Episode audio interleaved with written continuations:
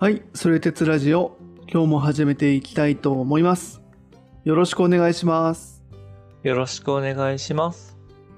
はい、今回も前回に引き続き、えっと、ハヤトプレゼンツ意味ということで、前回があれだよね、えっと、言語、言語学的な意味での意味。だから意味ってあれだ。多いな。やっぱ使う、使ってんだね、無意識に。えそうそうそう、無意識的にね。言語学的な、えっと、まあ、あれね、言葉、言葉にも、あの、象徴的なものと、その喚起的な、まあ、機能というか、呼び起こす機能が、まあ、あるよみたいなところから、まあ、日常的な意味について少し深掘ってうんみたみたいな感じでしたね。うんはいはいはい。まあ通常我々はどういった意味で意味っていうことを使ってるのかみたいな そうそうそうそう。ところだね。まずね。まずはっていう話ね。はいはい。ね、当たり前すぎてさ、あえてやっぱ言おうとすると難しいよね。で、まあ、今回ね、その、もう少しその、じゃあ意味そのものみたいなところについて、もう少しこうグッと入っていくんですけど、あの、ちょっと前回、前々回でですね、なんか、僕ちょっともう意味っていうのはなんか哲学であんまり扱えてなくてとか、うん。なんか、焦点当たってないんですよとかってちょっと言ってたじゃないですか。なんか、ちょっとどうやみたいな感じで。そうだね、これは俺が、この2500年、3000年の歴史の中で俺が初めて発見したんだって言ってたよね。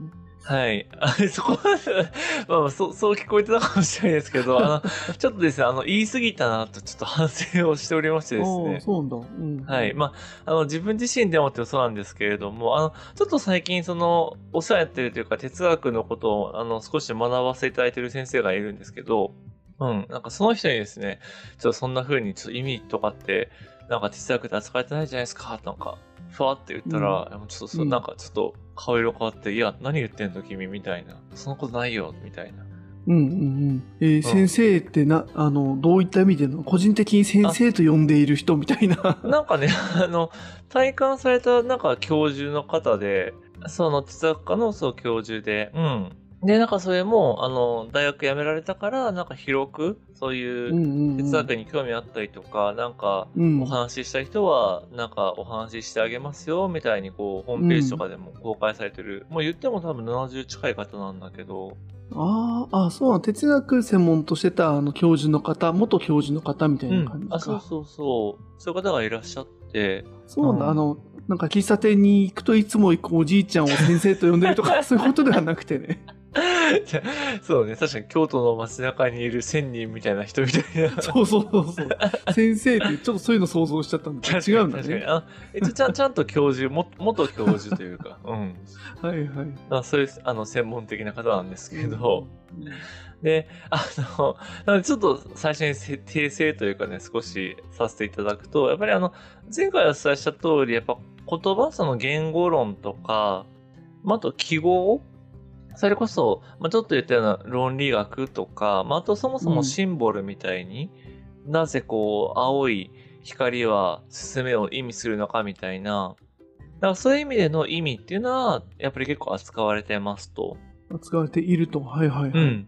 で、あと、なんかその、多分ね、第1回目の時に僕が、その、存在、なんか何だかが存在するとか、存在そのものみたいなのは、なんか哲学で扱われてきたんだけど、なんか意味は扱われてこなかったとか多分言ってたんですけど、多分とか言ってたんですけど、うん。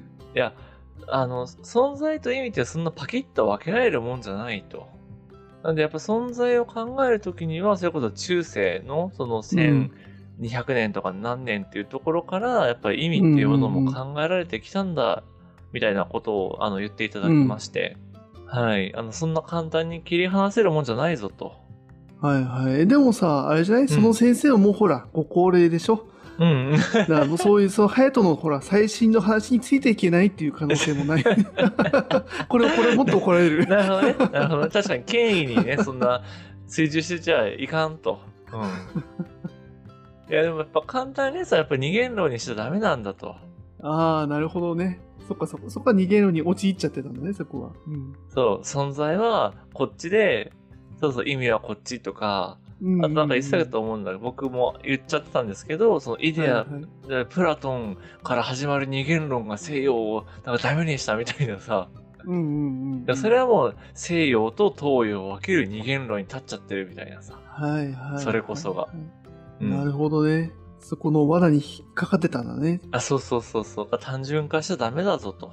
うん、いうようなことを、あの、まあ、まあそれは別に直接言われたわけではないんですけど、なんかそういうことを思って、あちゃんとやっぱグラデーションをつけてね、はい、考えなきゃいけないなっていうちょっと反省をしたので、なるほどね。まあでもね、はそうだよね。やっぱ何かはこう仮説とか思いついた時って、うんそれを証明することにさ、熱ってなんか出てくるから、ね、うんその二元論がどうかみたいなね、そこじゃなくなっちゃう部分もあるからね。そういう意味ではすごい冷静にしてもらったみたいな感じあ、そうそうそう。さすが先生だねそれちゃんとね、冷静にしないと、やっぱ決めつけとか思い込みとか、うんうんうんうんっていう風になってしまうじゃないですか。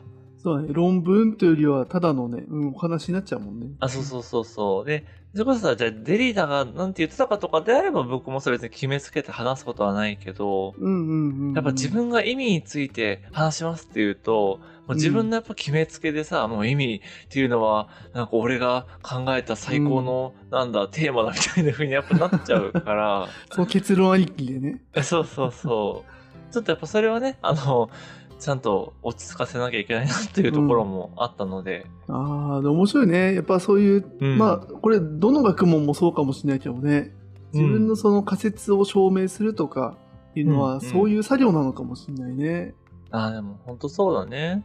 だし、やっぱその仮説がね、本当に正しいのかとか、本当うに、ん。ね、じゃあ誰も考えてないって言うけど、それは自分がやっぱり不勉強なだけなんじゃないかってうんうんうんうん常にやっぱ思っておかないと、ね、やっぱね、車輪のね、再発明じゃないのかと、常あ、にね。そうそうそう。っていうのをね、ちょっと感じましたちょっと、あの、そんな話から、まあ、うん入ってたんですけれども、えで、じゃあ、もう今で、はい、終わり、意味終わりって感じ？じゃあ、終わらない 終わらない 終わらないよ。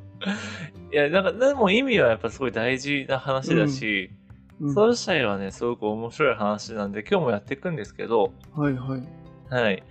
で、今回はですね、そのドゥルーズっていう、あの、まあ、ちょっと冒頭にもお話ししたんですけど、っていう人が書いた、あの、意味の論理学っていう本があるんですよ。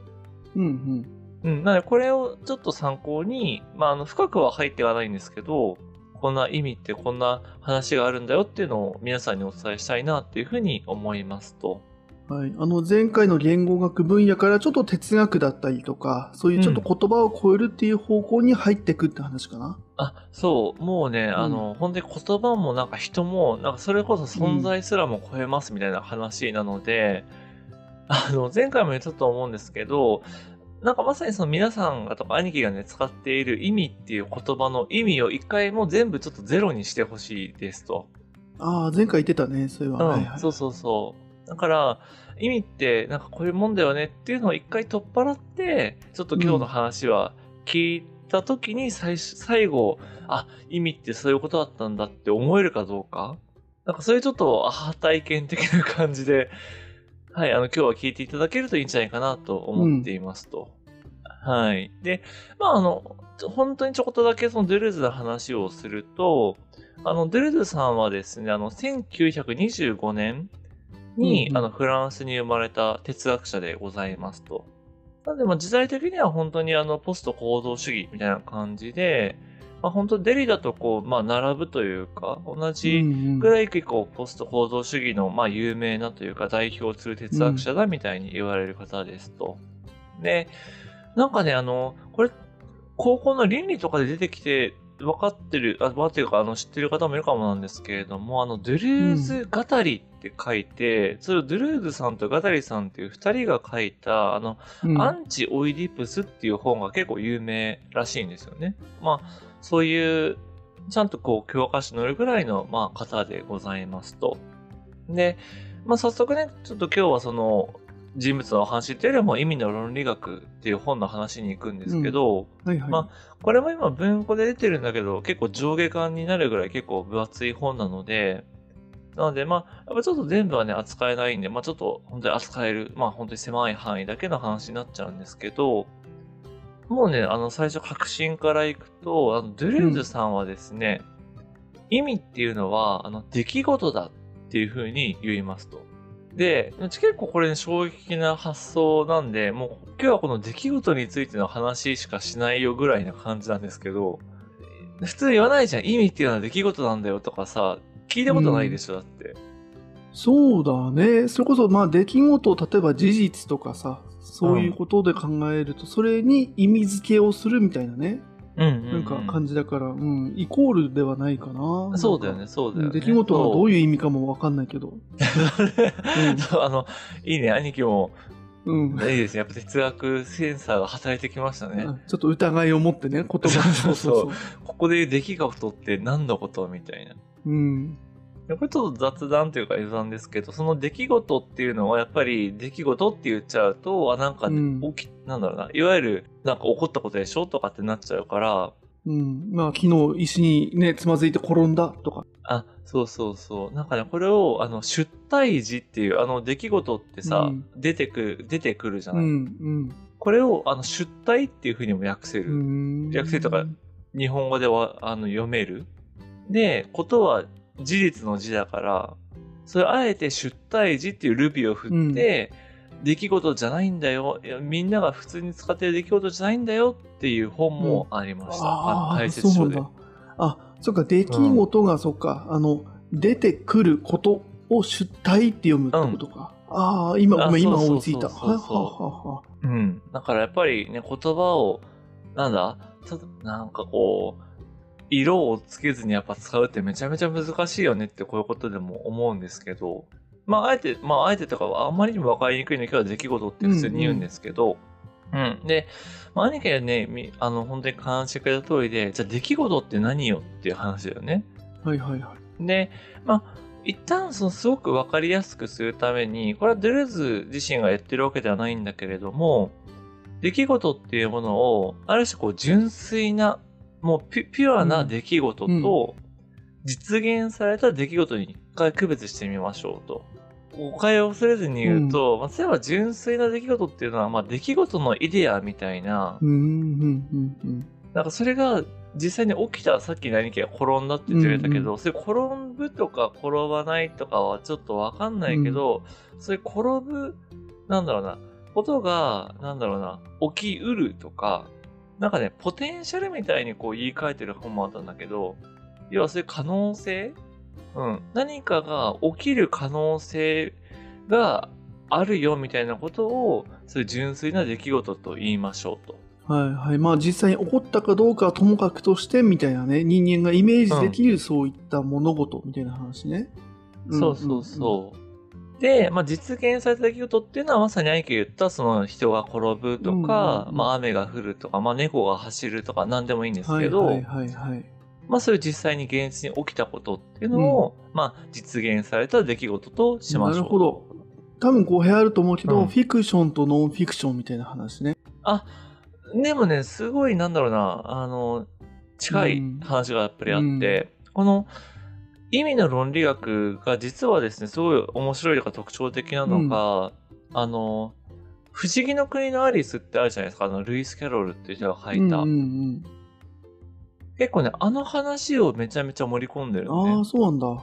うん。そう。で、まさにフィクションとか、うん、あとパラドックスとか矛盾、うん、うん、だから、今日は何でもない記念日だよみたいなことがあった時に、何でもないのに記念日って何みたいなさ。ほうほうほうほうそう。だから、それはある種矛盾なんだけど、うん、でもそこにやっぱりこう、まあ、いわゆる普通の意味、普通の言葉の意味としての意味を感じるとか、うんうん、面白みを感じるとかっていうのがあったときに、うん、結構こういうフィクションとか、あの、なんだ意味とかって結構やっぱ近い世界にあるんだよね、多分。なるほど、なるほど。はいはい。まあ、あながちって話だね。うん、はいはい。そう。で、あの、ここでね、すごい厄介な話なんですけど、うん、その、ズルーズさんは、この、実現された出来事、うん、それこそ人が転ぶとかさ、雨が降るとかっていうのは、はいはい、もはやそれは出来事じゃないんだっていうのね。うん。やっぱなぜかというとね、いやそれが起きたまあ瞬間はあるとしても、うん、そうなった瞬間に、それはもう猫がとか走るとか、うん、それ別のまあ概念とか事象に置き換えられちゃいますよねと。つまり、その出来事っっていうことと、猫が走るっていうことには、隙間があるんだよね。うん。なので、例えばその出来事っていうのが、何かが起こるとか、何かが、なんだろう、その現実世界に現れるっていうことだとすると、もう、その現れたっていうのと、ほぼ同時ぐらいに、猫が走るとかっていう別の事象に置き換えられちゃいますと。うん、うん、うん、うん、うん、うん。だから、出来事そのものをつかもうとしても、僕らは猫が走っているっていうことしかつかめないから、出来事そのものっていうのに、まあ、ある種アプローチできないよね、みたいな。うん。なるほど。ええなんか、仏教みたい。禅とか。ああでも、もうんうんまあね、前からね、隼人も禅に近いみたいな話してたんだけれども、うん。あと、これはちょっと、多分、サルトルとかかな実存主義的な、はいはい多分感覚から想像してるんだけど、今、その状況ね。うん例えば、あの、猫が走るかな例えばだけど。はいはいはい。それって、多分そうだよね。なんかその猫が走っている状況を、あどこでもいいや。うんじゃあ、あの、あの都会の裏、裏路地で、うん。猫がネズミを追って走っているみたいな状況があったときに、それを、例えばそれを我々は猫が走っているとあ表現しましたと、うんそういう出来事ですよね、これはと。うん実現された出来事ですよね、これはと。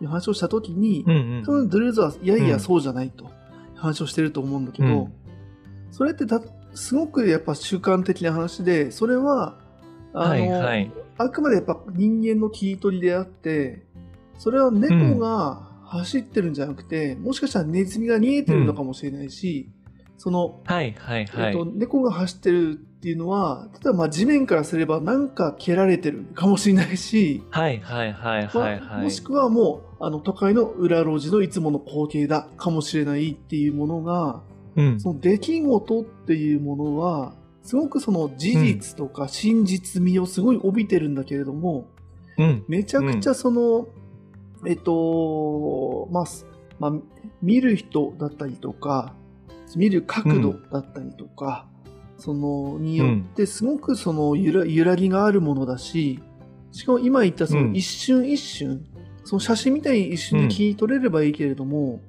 人間はそんな感じで生きてないから、次の瞬間、はいはいはい猫が走ってると思ったら、ネズミが走ってたりとか、みたいな。多分そういう感覚なのかなって思った。うん、おー、いや、すごい。いや、ほんとそう。いや、やっぱ、すごいよね。ちょ、いつもさ、兄貴すごいって思うけど、うんやっぱりね、センスがすごいいいよね。あ、いやいや、そうだった。いやいや、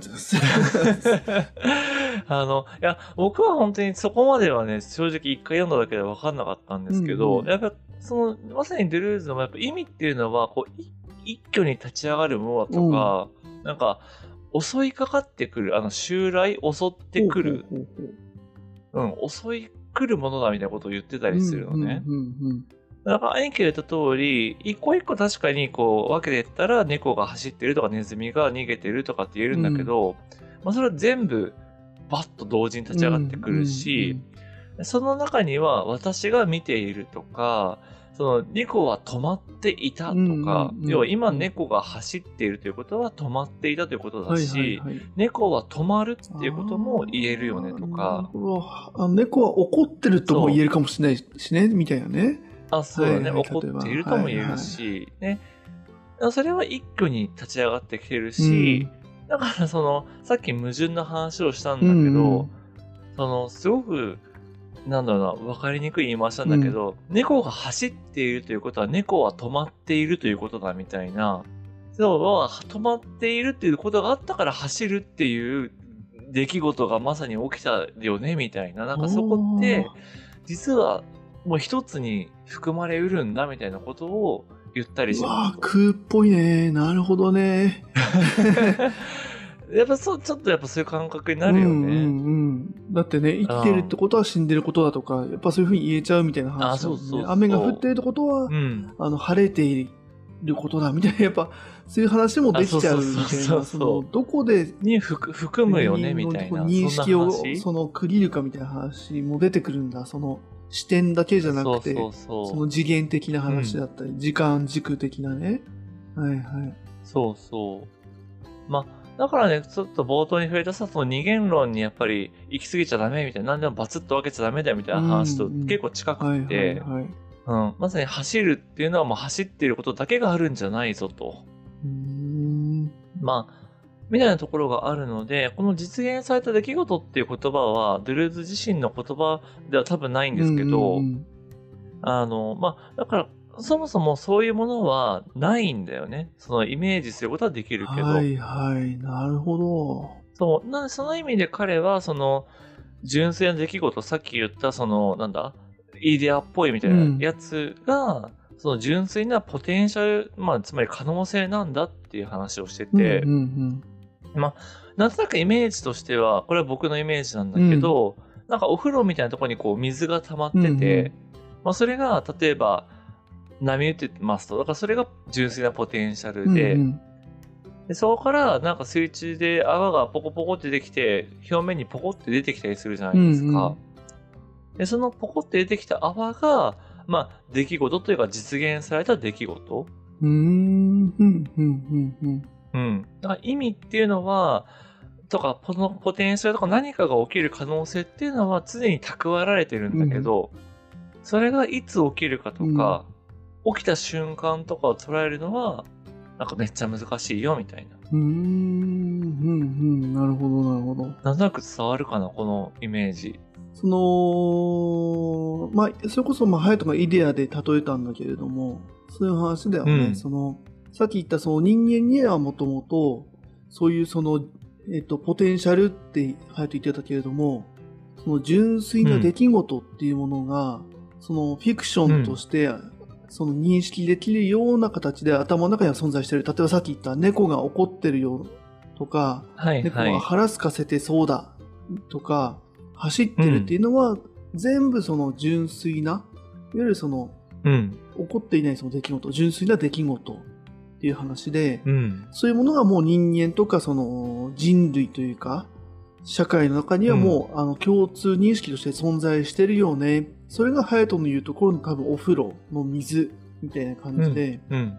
で、さっき言ったハヤトが泡っていうのは、そうやって人間はとはいえ、その一人一人生きてると、まあ日々そういうその、出来事には直面するよねと。出来事らしきものね。うん。うん。まあその猫が走っているような時に出くわすと確かに。その時に人によっては、あ、走、猫が走ってる。っていう人がいた時には、うんその泡がポコってきた泡は猫が走ってるっていう泡がポコってその人が出てきた。で、うん。あの、反対側から見てた人は、あ、ネズミは逃げてる逃げてるって言った時は、そういう人にとっては、その、うん。純粋な出来事っていういろんなものがある中から、ネズミがは逃げてるっていう泡がポコって出てきた、みたいな。でうんただそれは、ハヤトが言うと、このお風呂、その大きな水の、うんその純粋な出来事っていう大きな水の中で、起こってることには違いなくて、その泡一個一個っていうのは、まあ確かいろいろあるかもね。で、それを人々は、あの、実現した出来事だとは思ってんだけど、あそんなのはないんだと。その水と、あの、なんかそういった何かがあるだけだ、みたいな話っていうふうに認識したかな。はいはいはい。そうね、あの、だ人間を主語にしたら、まさにそんな感じ。うんうんうん。で、その冒頭にもおっした通り、意味の世界っていうのは人間を超えているっていうまさに話があるかはいはいはいら、そう、ちょっとその辺もね、あの、これからまさに話していきたいなうんとは思うんですけど。う、んでも本当に兄貴が言ってくれた通りで、まあ実際にこう、ドゥレーズとかも、その、彼、なんだろう、こう、例えば、木のさ、葉っぱがさ、緑色だみたいなことをさ、僕ら普通に言うじゃない。はいなんか木が、まあもっと言うと木が緑だな、みたいな。うん。でも彼はそれを木が緑化するみたいに言ったりするのうん。うん。ね。うん。うん。つまり、木と緑っていうのは、まあそれぞれ別の概念でさ、要は緑は緑っていう概念だし、木は木っていう概念なんだけど、それをなんかくっつけて僕らは木っていう、なんだそのものとか対象がうん。緑っていう属性をなんか獲得してるとか持っているみたいな、なんかそんな風に考えるじゃないですか、多分。そうだね。うん、そういうもんだって。うん、ううんん。そうそう。まあ、そこまで普段は考えないんだけど、だから無意識的に多分そういう風に考えてるんですよね。うん。でも、そうじゃなくって、なんかやっぱりこう、木が緑化するっていう出来事が過去かいつかどこかにあったから、木が緑として僕らがその意味を受け取っているみたいな風に捉えられるよねっていう風に彼は言ったりしますと。で、これちょっと正しくない例なんだけど、あの、情緒的なね、ちょっとそれこそ小説っぽい例だからうんうんうん。正しくないけど、あえてちょっと言ってみると、まあ、例えばさ、あの、まあ、皆さんもなんとなく公園,、公園のね、ベンチとかでぼんやりこう座ってた時に、なんか、こう、ぼーっとして、はっ、あ、なんかすごい緑が濃くなってるみたいな。で、あ、なんか、あもう夏、なんか夏になってきたな、みたいなこと、例えば思ったとした時に、別に、木の葉っぱの緑は何も変わってないんだよね。そのぼーっとしてる時と、そのはって気づいた時と。うんうんうんでもこの瞬間に、要はこの木が例えば緑化して自分にはその緑が何か濃くなったとか緑が緑であるみたいな、うんうんそういうものがまさにやってきて、まあ、そこからなんか夏が来たなとか、あ、もうこんな時期かみたいな、ある種こう思いが巡らされるみたいなことがまああったとしたときに、その緑が緑だってはっと気づいた瞬間うん。で、まあ、ある種何かが起きたって言えるよねと。うんうんうんああはいはいうん。なので、まあ、これはちょっと出来事の正しい説明ではないんだけど、まあ、これが例えばそういう木が緑化するとか、うん、ある種人間とか自分にとって、その緑っていうものが意味を持った瞬間っていうふうに、まあ、言えるんじゃないかなって思うんですよね。はいはいなるほどなるほどうんうんうんそう。で、まあ、たださっきも言った通り、その意味とか出来事っていうのは、うん。そのなんか人間に属しているとか、うんうんうん。なんか人間がそれを認識するからあるんだとかっていうわけじゃないんですよね。へえあそうなんだ。ああそういうふうに認識,、うん。認識してる今のとこへえそうなんだ。あうん。そうだよね。多分今ちょっと分かりやすく説明するところがあるから、ちょっと人間がやっぱりその意味を見出すんだとか、生み出すんだっていう感じになってると思うんですよ。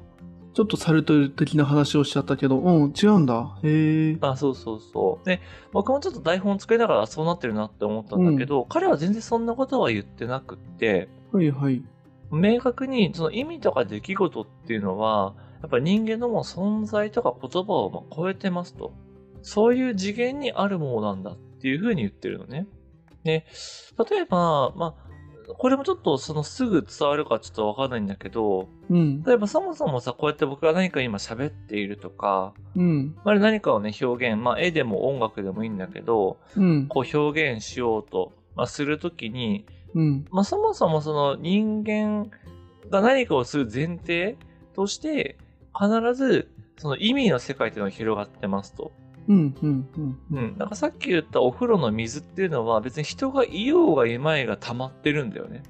で、逆にさ、なんか、なんかたまにこう、発想力の、なんだ、研修とかであるあるんだけど、うんなんかこう、無意味、意味がないことをやってくださいみたいな。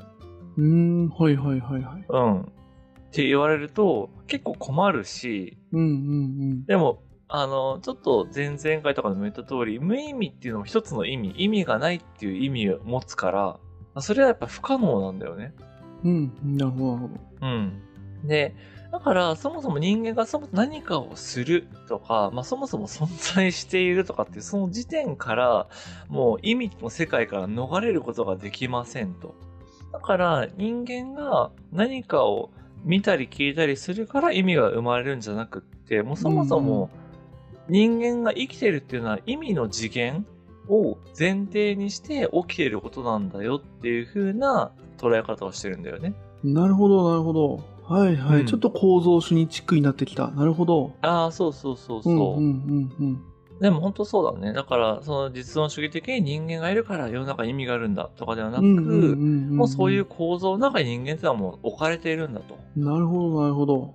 はいうん。はい、そうか言葉もそんな感じだったもんねうん、そうそう。あのもともと人間が言葉を扱うんじゃなくてその社会的にも言葉っていうものが存在していて、人間はその上にこう存在してるというか言葉を使わせてもらってるぐらいの感じだから、あ、そうそうそう。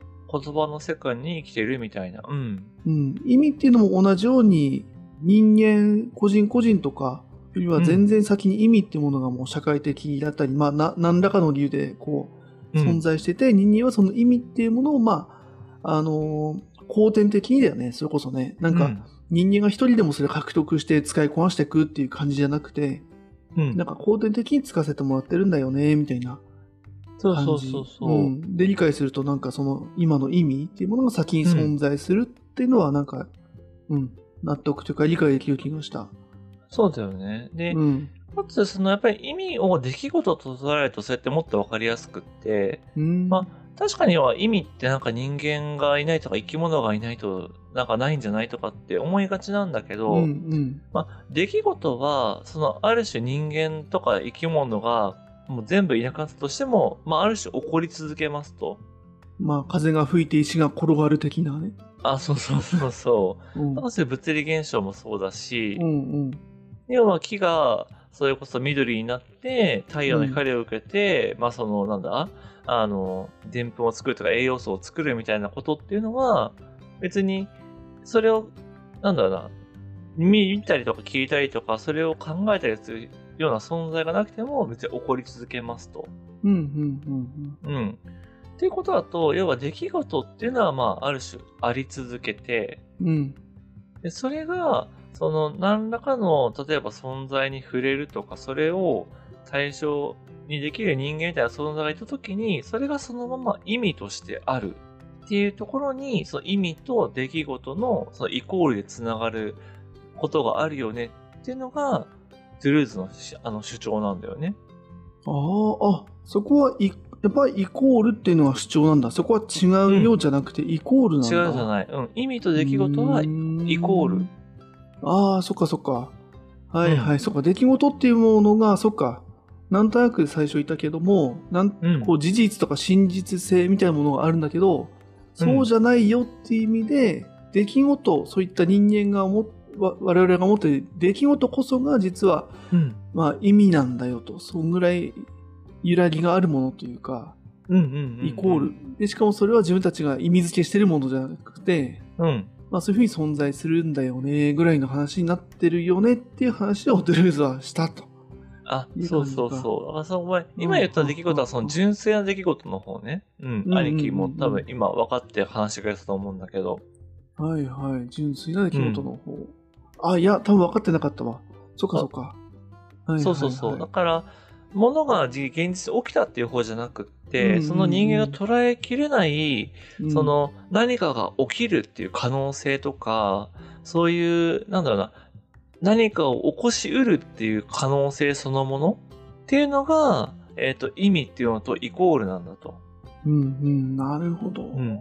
はいはいだかはらすごいね、ちょっと抽象的というか、まさにその構造の方の話をしてるから、人間の取り巻いてるね。うい。ん。うんうん。言葉とは何かみたいなのに近い話をしてるね。そうそうそうそう。意識しない分、ちょっと理解がね、なかなか見えにくいところはあるとは思うんですけど、う。うん。だからもうちょっと、もう一回、ちょっとじゃあ改めて説明すると、うん。まさにアイケ言ってくれた通り、このドゥルーズが言うところの意味とか、その出来事っていうのは、まあ、人間が、なんだろう、存在する、もっと根底にあるとか、そのまさに構造としてある。人間がその中で生きてるような、まあそういう次元にあるものなんだっていうふうな話をしてますと。はいはいはい。うん。で、でそこにおいて出来事がどういう状態であるかっていうと、まさにその何かが起こりうるとか、ななんだろうな、こう、現実の世界に出てきうるみたいな。そういう可能性としてあるんだけど、うん。その可能性っていうのは実現されると、要はもう、なんだ、可能性って要は、まだ起きないから可能性であって、うん。起きたらその可能性自体は消えちゃうじゃないですか。だから例えばた自分の持ってる宝くじがさ当たるかもしれないって思い続けてるうちはさその当たる可能性を持ってるんだけどうんうん。もう当選日を過ぎたらそれはもう当たってないただの紙切れになっちゃうわけよね。そうね。うんう。ん。そんな感じで要はその出来事そのものっていうのは絶対にこう現実には現れてこない、うんうんうん。うん、可能性だから。こ、ここ伝わるかな？うーん。うーんってやってる。うーんってやってる。うん？そうなのえ、可能性は現実には現れてこない？その中の一つがたまたま現れたものとかっていう感じでもなく？えっとね、これ、か可能性っていうのは、抽象的な概念としての可能性ねう。ん、うん。例えば、えー何がいいんだろうな。宝くじが当たるっていう可能性は、うん。うん。まあ、あり続けるじゃないですか。当選日のその瞬間まで。うん、そうだね。それ、OK。うんうん、大丈夫。うん。そう。で、それが、じゃあ当選日の、あの、なんだ、矢というか、ルーレットが止まった瞬間に、それは当たらなかったっていう事実に変わってしまって、うん、うん、当たるかもしれないし、当たらないかもしれないっていう可能性はもうその瞬間に消え去るんだよね。うん。はいはいはい。そうだね。可能性っていうものはなくなった。うん、うん。そう。はいはいだかはら、その、一瞬、その、すごく、刹那みたいな瞬間、その可能性が事実に切り替わる瞬間っていうのはあるかもしれないい。けど、うん、うん、でもそれはもう人間にはつかみようがないっていう意味で、可能性とか、その、ポテンシャルとか、それを、あの、ドゥルーザ純粋な出来事みたいな、まあ、ある種出来事って言ってるんだけど、うん。うん、うん、うん。出来事そのものは、もうその瞬間に過去に行ってしまうとか、うん。それは実現されない？うん、うん、うん。その実現されないっていうのが分かんないな。えっと、うん。今の宝くじの例で言うと、うん。だって例えば当たってない状態って、その、じゃあその、なんだろうな、意味の、ね、お風呂みたいなのがあった時に、はいはい。まあ出来事が純粋な出来事のプールというか海、はいうーんと、風呂があった、風呂なんで風呂なんだ 風呂があった時に、はい。あの、なんだろうな、その状態って当たるかもしれないし、当たんないかもしれないっていう状態？だから、今、隼人が言ってるのってもしかして、うん。えっと、その当たるかもしれないし当たんないかもしれないっていう状態、その不確実なというか、うん。その状態が、うん。えっと、現実に現れることはないよっていう話？あの、なんだろうな。なんとなくその、ここ分かってないのが、うん。その、当たるかもしれないし当たんないかもしれないよっていう状態っていうふうに、人それがさ、一元の的に一個パーって、まあ、一個の丸に入ってるんだけど、はい。なんかはい。今想像してるその出来事とか、その純粋な出来事のプ、あの、うんと、お風呂、お風呂いい、はいはいはい。えっと、には、その、宝くじが当たるっていう、うん。えっと、出来事と、当たんないっていう出来事、二つの丸はいはい。があ、もある。で、はい。隼人が言った宝くじが当たんなかった時って、うんそういったその当たる玉、当たんない玉みたいなのあった時に、ああ、なるほど、ね。当たんないた当たんない、まあ、お風呂だから当たんない泡が出てきたよ、みたいなさ。うん。うん。そういう意味で出来事って実現してるじゃん。で、隼人は実現しないって言ってるから、うん。それが、そこがちょっとね、あの、矛盾っていうかはい意味がわかんないポイント。うんオッケーオッケー。いやね、今分かった。うん何が分かったかっていうと、兄貴は今、当たるっていう出来事の玉と、当たらないって出来事の玉があるって言ったじゃないそうそうそそう。でも、この出来事は純粋な出来事だから、要は別に当たるとか当たんないとかっていうう。うん。意味を持ってないのよ、その出来事自体には。え、そうなの？うん。要は、えっと、当たるっていうのはもう、その時点で特定の事象になっちゃってるじゃない？そうだね。当たるも外れるも。うん。これはだから、純粋な出来事じゃないんだよね。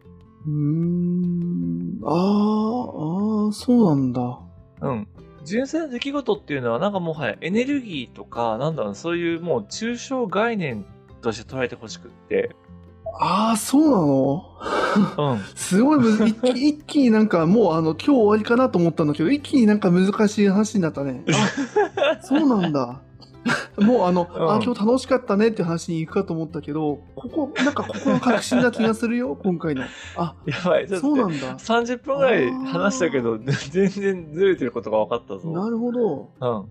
だから、いろんなたくさんの泡があるとか、うん。なんか、可能性のカオスがあって、そこに走る可能性と走らない可能性と当たる可能性と当たらない可能性があるとかではないんですよ。OK。えっ、と、例えばだけど、えっ、と、じゃあ、えっ、と、あのーあれだ、じゃあ数字のさ、0から9まで、まあ1から9でもいいんだけど、あの、うんどれかが当たりますという宝くじがあったときに、はい。そういうことか。その、純粋な意味とか出来事、純粋な出来事っていう意味では、うん。7が出ました。までなんだ。例えばね。もう一回、もう一回、ちょっと待って。あ、まあ、宝くじでさ、あの1から、じゃあ1から9のどれかを1個選んでくださいっていう宝くじがあったときに、うん。で、な7が当たりであるっていう前提があるわけだよね。えっ、と、それは、ハヤトが言ったように、例えば当日さ、例えばルーレットとか、ああ、そういうことか、そういうことか。はい。しか分かんんないみたいな状態になったときに、はいうん。その、えっ、と、ハヤトが言うとこのその純粋なうん。出来事とか意味っていうのは、例えば、とえっ、と、もうその状態はね、まだ、あの、たあの、なんだ、抽選がなされてない状態のそういうのまずありますと。で、うん、うん、うん。えっ、と、ルーレットの結果、その、うん例えば7が出ました。当たりがね。はい。一応その瞬間までは出来事、うん純粋な出来事と言ってよくて、うん。で、それが、はい、7当たりましたで、当たった人がはい。出たりとか、外れた人が出たっていうのは、それはもうあの実現した出来事になっちゃうからあ、、そうだね。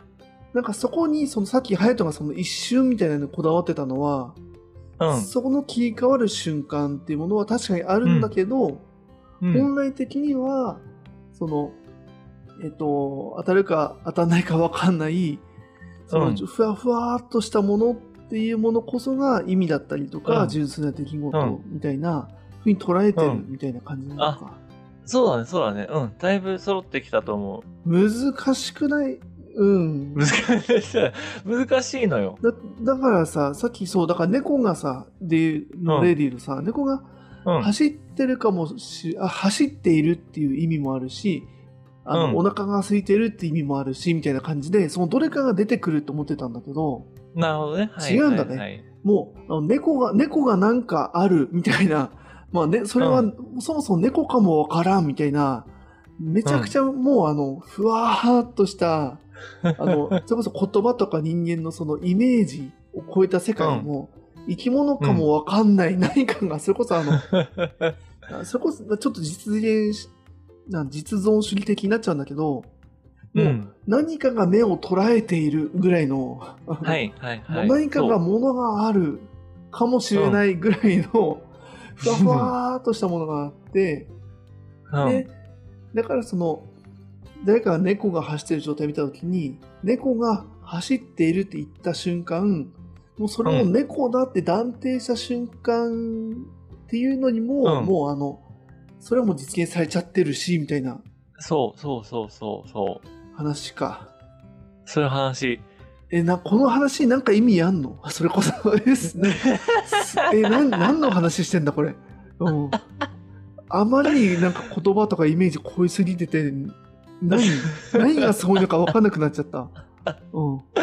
えいやでも、そその不思議さを感じるのは面白くない？うん。何の話してんだっていう。そうだね。え、こっから、うんそうだね。あの、ズルーズはどうしたかったの？っていうう。ん。いや、あの、ちょっと、改めて皆さんにもお伝えすると、まさにアイケーってくれた7のそのルーレットの話は、すごく分かりやすいなと思って、うん。要は、じゃあ例えばさ、そのまさに、い0から9の数字で7をも、例えば自分、何が当たるか分かんないという状態の中で、うんルーレットがぐるぐる回ってますと。うん。で、その状態はまだポテンシャルとか可能性の状態だよね。うん。うん。それが止まりかけて、止まった、その、それを見たとか、止まったとか、7っていうその N N の音を出す前にもうそれは現実化してしまって、でき、実現された出来事になっていますと。はいはいはだからその瞬間にはもう、ポテンシャルはポテンシャルじゃなくなってるんだよね。だから、その、何が当たるかもしれないとかい。、うん。その、当たるっていう可能性まあこれはもう当たるって一個の事象にやっちゃってるから、それはもう純粋な可能性じゃないんだけど、うんうんうんうん。その可能性自体そのものが7っていう N の音を出すその手前にもうなくなっているっていう、うん。こ、の時間的な、なんだなんだろう、この瞬間性？うん。ちょっとやっぱ言葉で言い表しにくすぎて僕も多分何言ってんだってなってるかもしれないんですけど。そうだね。今のは何言ってんだな。うん、な気がするけど。ああ、まあ、そうだね。うんでも、うん、今の話を踏まえて、まあ、うん。多分前回か前々回に言ってたさ、やっぱりその、今回の意味っていうものが、うん。あの、前言ってた、その何回も出てくるけど、イスラム哲学でいうと、この、あの、うん。存在が花するんだ。っていうのと、存在が意味するんだ。はい、っていうのがほぼ、まあ、ニア入りイコールみたいなさ、感覚みたいな話があったと思うんだけど。その観点からいくと、ものすごく納得はする。はいはいうんはい。そうね。だから、すごい難しいね。確かにその、前半はうん猫が走っているっていうところ自体に意味だったりとか、を見出してたんだけれども、うん。確かにその、さっきのさ、その存在が何かわかんない。猫って断定した瞬間にすでに実現した意味になっちゃってるレベルで考えると、そう。まあその存在が話する、存在が意味する、うん存在が出来事になるみたいな、うん。うん。存在が実現した出来事になるみたいなね。そうだね。うん感覚は、あのー分かった気がする。うん。はいはいはい。ああ、でもそれが、うん。うん。伝わったらめちゃくちゃ嬉しいし、まさにそうだね。存在が実現していくことになる。とかの方が多分近い。今日の言葉で言うと。うん。うん。そっか、そうすると、その意味で言うと、ねうんその、えっと、その例えで、その例えで言うと、うん。確かに、えっと、何かが存在が何かわからないものがあったときに、あと今日、うん隼人が出してくれた例で言うと、うん。ふと公園に座っていて、木を見上げた瞬間に、うん。えっと、それが、あ、緑だなっていうのが緑化する。ね、存在が、えっと、緑色の木になった瞬間だよね。うん。何かが。とか、それイコール、その意味であるだよね。うん。そのそれがイコール存在であるとかじゃなくて、イコール意味とか、えっそと、純、えっと、えっと、実現された出来事である。イコールうん。意味である。みたいなものは、うん。とても納得性は高いよね。うん。うんだって本来うんえっ、と、ということは、多分人間の多分認識から言うと、それは、えっ、と、事実だとか、うん。えっ、と、真実だって思ってたような、存在そのものだと思ってたような猫だったりとかね、木が緑だ、みたいなものすら、実は、えっ、と、それは事実でも何でもなくて、えっ、と、ただの意味だったんだぞとか、ただのはい。実現された事実だったんだぞっていう気づきだよね、多分。一個、うんあの、うん一個、あの、こう、認識の殻をパカってこう、開いてくれた瞬間だと思う、今回そうだね。そうだね。そうそうそう。いや、本当に、その、そんな感じです。でも、だから何なんだけ？ど、あの、なんだろう、それが分かっうんたとしてね。うん、空とかね、う禅の話にやっぱ近い。だからどうすればいい、はい俺たちはってなっちゃうんだけど、でも、あのーなんとなく意味、意味というかね、あの、隼人が伝えようとしたことは、わこんな感じで、こう、なんとなくこう、どう、どうすか？はいはい。あ、でもね、あの、本当にそんな風に捉えてもらえたら嬉しいです。うん、うん、うん多分やっぱり、あの、これまさに兄貴が言ってくれた通りで、じゃあその抽象的な意味そのものを扱うのって、うん。僕らが今、いまさに現に生きてるわけじゃん。うん、うん、うんうん。だから僕らは実現された出来事の世界に生きているから、その純粋な意味とか出来事の、純粋な出来事の世界について知ることに何の意味があるんだってまさに思って叱るべきだと思うのよ。はいはいはいはい。うん。だって、いや僕らも生きてるし。そうだね。なんか一周回ってさ、うん、ポスト構造主義まで来たけど、まあ、プラトンに戻ってんじゃん、みたいな。そうだね。ちょっとまたそれ抽象的なね。うん。うん。そう。いや、そう、だまさにそれは多分すごく正しいというか、実存、まさに実存的な生きている人間として正しいあり方なんだけど、はいはいはい。うん。だから別にそんなことは、もうそんなよくわからんことは言わずにもう飲んで歌って楽しく生きてりゃいいじゃんっていうのでも全然いいのよ。いいんだけど、はいはいでもやっぱり僕はその、なんだ、前回、前々回言った、もう生きてることに意味がないっていう前提から話してるから。だから、意味がない存在がどうして意味づけられるのかっていうところがうん。めちゃめちゃ興味があるわけね。なぜ、その、じゃあ意味というものが人生にはやってくるのかとか、そもそもそれってのはどういう構造があって、まさに。構造の中に人間が生きているから、意味というものが、まさに意味を持つのか、価値を持つのか、意味と価値は違うんだけど、うん。大事になってくるのかっていうところが、まあ、ある種知りたいみたいなのがあって、まあ、あえてこんな、なんだろうな、よくわからんことを。テーマとしてやろうとしている。なるほど。まあ、ある意味周りくどかったりとか、それこそ意味不明な感じはするんだけれどもって話だね。これが、そいわゆるその、今ちょっとこう、実存主義っぽい感じから捉えてはいるんだけれども、う。うん。実際は多分もっとその構造主義的な視点から、この意味だったりとか出来事っていう話をすると、このドゥルーズの言う話みたいになってくるよねってことなんだあ、ね。そうそうそうそう。で、人間は意外とそれを構造的にそうなってんのに、自分主観でとか、実存主義的に意味とか出来事ってものを捉えちゃってるよねっていうところを、うん、うんある意味こう客観視させてくれてるっていうところにこの凄みがありそうだね。すごいね。そうう。そうそうそう。うんうん、だからやっぱり論理学なんだよ。論理ってさ、人間と離れてるじゃないですか。別に自分がさ、そのカラスは鳩だとかって言ったとしても、どんなに主観的にさ、自分にはもうカラスはこのカラスは鳩にしか見えないとかって言ったとしても、うんうんうん、論理的にはもうカラスは鳩ではない。カラスはカラスだ、鳩は鳩だっていうふうにこうバッサリいけちゃう。うんうんうんうん。みたいな感じで、やっぱりもちろん人間に固有固有のこのぬいぐるみには私にとってものすごい意味があるとかっていう意味はもちろん存在するんだけど、うん。うんうんうん。それとはもっと違う次元、人間を超えた次元にもっと意味っていうものとか出来事っていうものの、やっぱり根幹があるんだみたいな、うんうんうんまあ、そういう考え方は、やっぱ普通はそうしないんだけど、なんかすごい魅力的にやっぱ感じるんだよね、僕は。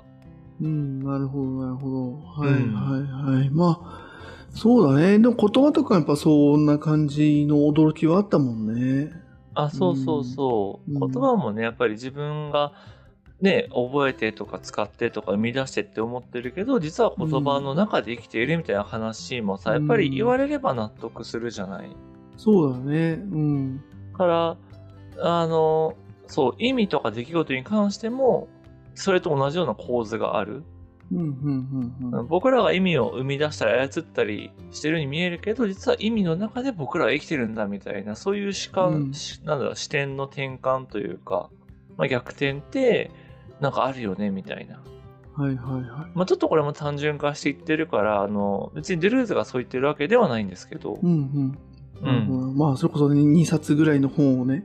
あ、そうそうそうそう。めちゃめちゃね、あの、もっと、こと細かにいろいろ書いてるから、うんうん、うん。で、ドゥルーズは結局、この本では、なんか、うん。今の、やっぱ、意味イコール出来事だよね、みたいなとこが、一応そのテーマではあるって話なのかな。いや、それもね、ほんと一部の話で、もっと言うと、この手前に出して何だったかな、俺ちょっと名前忘れちゃったんだけど、うん。その前の本と繋がってるのよ、その大きなテーマとしては確か。そう、だからこのの本だけ読んでもわからんよ、みたいな感じになってて。そうか、全体の主張の中の、まあ、一部みたいな話なんだあ、ね。そうそうそはははう。その中の意味についての話とか、はいはいはい。そういうなんだ？そういう出来事とか自分と世界、人間の世界どう関わってるのかとか、そういううん。領域の話だよみたいな感じだから、やっぱドゥルーズ全体の思想を話そうと思ったら、やっぱりそれこそ5回とか6回分ぐらい、うん。ちゃんと話さなきゃいけないっていう感じですね。はいはい。なるほど。うん。うーん。まあでも、そうだね。また前回のそのね、言語学的なうん。ね、感じとも全然やっぱ雰囲気違うね。やっぱり。そうなんだよね。いや、うん。なんかここがすごく僕もまだね、どう表現していいかわかんないんだけど、やっぱなんか言葉と意味ってすごく密接に関わってると思うし、なんか言葉があるから意味があるぐらいにやっぱ普段思っちゃうんだけど、うんうんうん。私同じじゃんぐらいだね。なんか。うんあそうそうそうそう。でやっぱドゥルーズからすると、いや、もう意味っていうのは言葉も超えてるんだと。うん。なんかそういう言葉がそもそも意味っていうものを表しうるのは、その手前とかもっと外側に意味の世界っていうのがあるからだみたいなやっぱ考え方なんだよね。はいはい。まあそうだもんね。やっぱ存在とかなんか見たときに、うん。その、あ、猫だとかって、あと木が緑だってものって、言葉超えてるもんね。そう言葉がなくてあそうそうもそ、イメージだそう思うかもしれないもんね。原始的に。なんか、言言葉なんか使えない赤ちゃんを見たときに、あ、綺麗とかってもしかしたら思ってるかもしれないもんね。そう思ってるかもしれない。うん。うんうんとか、まあ例えばそれこそね、その前回動物の話もあったけどさ、うん。動物も、だから、例えば、なんだ？あの、花がいい香りがしたら蜜を取るっていう、そういう取っていい合図だみたいな、そうう。いうん次元での意味っていうのは捉えてるわけじゃない。だから、やっぱりその、なんだろうな、言葉っていうものはすごく便利だから、やっぱりこう、それに頼ってしまいがちなんだけど、うん。もう見る、聞く、話す。まあ、聞く、話すは言葉か。見るでも、嗅ぐでも、味わうでも、うん触るでも、やっぱりそういう五感っていうのは、当然意味を生み出すっていうか、意味を感知するし、でも別にそれがなくても意味っていうものは存在し続けている。うんうんうん。まあ、存在、意味が存在するってちょっと語弊があるな。意味っていうものはあり得る。うん。世界に。うん、そうだね。なんとなくこう、バーっと意味とかって、こう、ふわーっと使うよりも、確かにさっきのその純粋な出来事みたいな風にうん。言ってもらえると、なんとなくその意味っていうものをどう定義しようか、みたいなものはすごく伝わってくる感じですよね。そうですね。はい。えーでもさ、今回、まあ、うん確かすごい面白いというか、その、またね、うんその人間の認識ってものをまたもう一またね、違う側面から、言葉とかと違う側面から見せてもらった感じはするんだけれども、うん。今回、隼人がやっていくこの意味だよね。はい。いう中で、今回とか、あとは次か、次回以降、どんな風にこう、これはこう絡んでくるのかなっていう、なんか、はいはいはい。うん、こうね、多分一つの雑学とかじゃなくて、一応隼人のこのね、意味っていうものは、何だろうかっていうところの中での話だと思うんだけど、この話はその隼人の中ではどういう位置づけなの？それ。あ、ちょっとそれはですね、あの、ちょっと最後にまた話したいなと思ってて、はいはいはい。うん、あの、なんか僕も、まあ正直、明確にこれだってやっぱいけてるかって正直いけてなかったりとか、まあ次はその山内食龍さんっていう日本の哲学者の方を、まあ、なんだろうな、の本から、それこそ今日もちょっと言った、じゃあ意味と価値って何なの？みたいな。うん、山内さんは意味味と価値は違うって明確に言ってるのね。はあはあはあはあ。まあ、そのね、違いについて考えたことないけど。は ないよね。いはい。うん そう。っていうところから意味をやまた切り分けていって語ったりするんだけど、ああ。やっぱっていう時の意味と、うん。で、さらにその次は僕禅の話を持ってこようと思うんだけど、禅問答の話。はいはいはいはいうんうんやっぱそこでの意味っていうのも同じ意味っていうか概念で僕らは捉えてんだけど、うん。はいはい。なんかはい。同じところもあるし、やっぱ違うところもあるよねみたいなところが今すごい面白くって。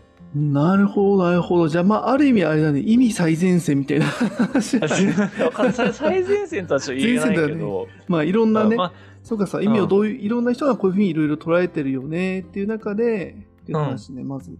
あそうそうそう。はいはいはい。だからそういうなんだろう、あの、なんかこう意味とはこういうものだとかっていうよりは、それちょっとアンソロジー的になんか意味についてこんな話もあればあんな話もあるし、みたいな。はいはいはいはいちょっと今回はそそういう感じです。なるほど、なるほど。うん。うんうん。そう。なので、あの皆ん。さんもなんか、ね、普段はこう考えない。もう一生考えてて一回考えるかどうかだと思うのよ。意味にとは何かみたいな話ってうん、。うん、うん、うん。でも今回さ、5回分ぐらいこうやってね、1時間じゃないか3、40分話してるっていうのは多分皆さんは、多分今地球にいる70億とか80億人にいる中で多分一番意味について考えてる人たちだと思う。これ聞いてる人たちは。なるほど。まあ、そうだね。かもしれない。そうそうそううん。なので、ちょっとそれを、まあ一緒にちょっと楽しんでいただきたいっていう、すごいわがままな、あなるほど。今回の100回記念の趣旨はないので、はいはい。うん。ごめん、ちょっとそれで言うと、あんまりこう、結論とかは、ちうんょっと求められるとすいません、答えられないかもしれないですっていう。うん、まあそうだもんね。確かに意味の研究成果の発表ですとかじゃないもんね。じゃない、そうそうそう。んこれ面白いと思ってるんですけど、っていう。はいはいはい、うんそうそうそう。こんな本読みましたっていうだけの話だから。うんあでも面白そう、次も。そっか。日本うのん。哲学者の方とあったり、禅の話っていうのもまた、そっちの視点から、こういったね、意味って何っていう話が出てくるんだね。あ、そうそうそう。うん。うん。なので、ちょっと今回のそ壮大な雑談なんですよ、自分の中では。うんうんうんうんはいはいはい。ぐらいのね、ちょっと感じで。まあ、とはいえね、すごいマニアックやっぱついてか、マニアックにこう意味についてやっぱ語ってきたとは思うので、うんうんうんうん今日のこのね、お時間も。うん。はいはい。まあ、なので、ちょっと皆さんもなんか、これはね、まさに兄貴言った通り、なんか意味があんのかとか、もし自分にとって意味があるとしたらこうじゃないかとかっていうね、ねなんかそれちょっともやもやをね、ちょっと楽しむようなお時間とはいして、はいはい。はい、あの、お付き合いいただけると、まあうん嬉しいなという感じですね。うんうんうん。了解です。あ、でも面白かった。はなんか、うん。なんか最後の最後で、あ、全然、なんかね、30分経ってからなんか確信に入ったような感じがあったけど、なんかそれも含めて面白かったね。確かに確かに。うん。うん。わかりました。じゃあ次回は、じゃあ、あの、はい日本の哲学者、山内徳龍さん。そうですということでね、。価値と、意味と価値というところの話を見ていきたいと思いますので。うん。みたいなところをね、触れながら、はい、ちょっといろいろ、うんまたさらに意味についていろ、いろんなこうんう、。観点からお話ししていきたいと思うので、うん。了解しました。はい。では次回も引き続きよろしくお願いします。お願いします。えー今回もありがとうございました。